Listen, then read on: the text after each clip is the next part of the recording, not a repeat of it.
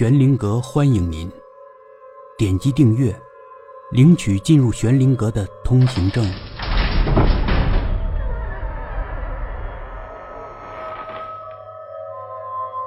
红，第一集。那个女人又出现了，还是惯常的顺序。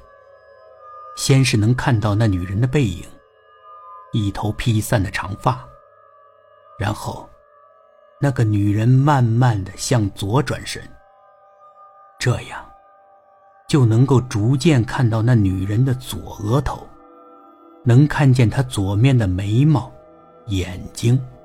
左侧的鼻翼，以及弯弯的嘴唇。到此为止，一切都还算好。保持这个姿势，大概持续个几秒钟，那个女人继续向左转身。让人魂不附体的情景出现了。那个女人的右半边脸，居然空无一物。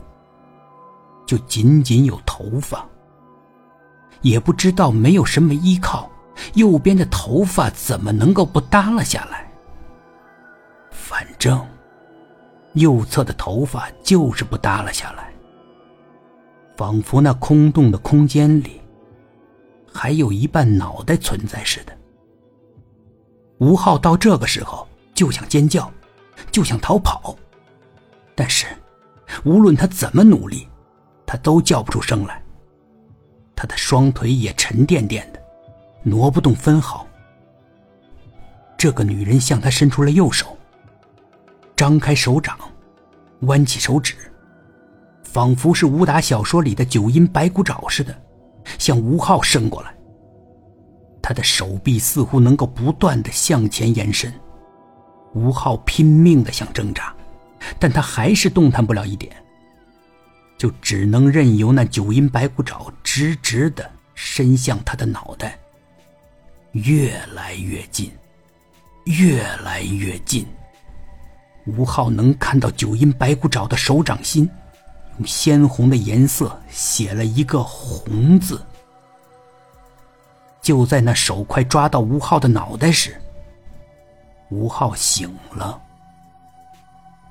和惯常一样。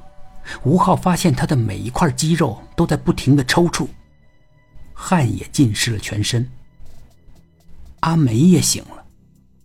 吴昊闹腾的这么厉害，睡在同一张床上，他不可能不醒。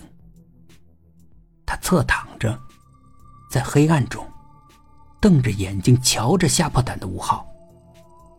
又梦见那个女人了？他问。嗯。他长长的叹了一口气，有点抱怨的味道。唉，看来还是没有什么用啊。嗯，没用。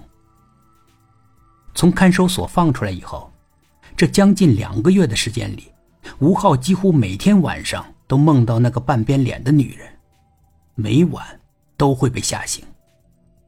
阿梅也陪他去找过心理医生，心理医生说这是创伤记忆。跟他聊过几次天，催过眠，也给他过几片药，但是完全没用，他依旧是每天做着同一个梦。昨天阿梅又带他去见了一个大仙似的女人，据说那女人神通广大，能通灵，很有名气。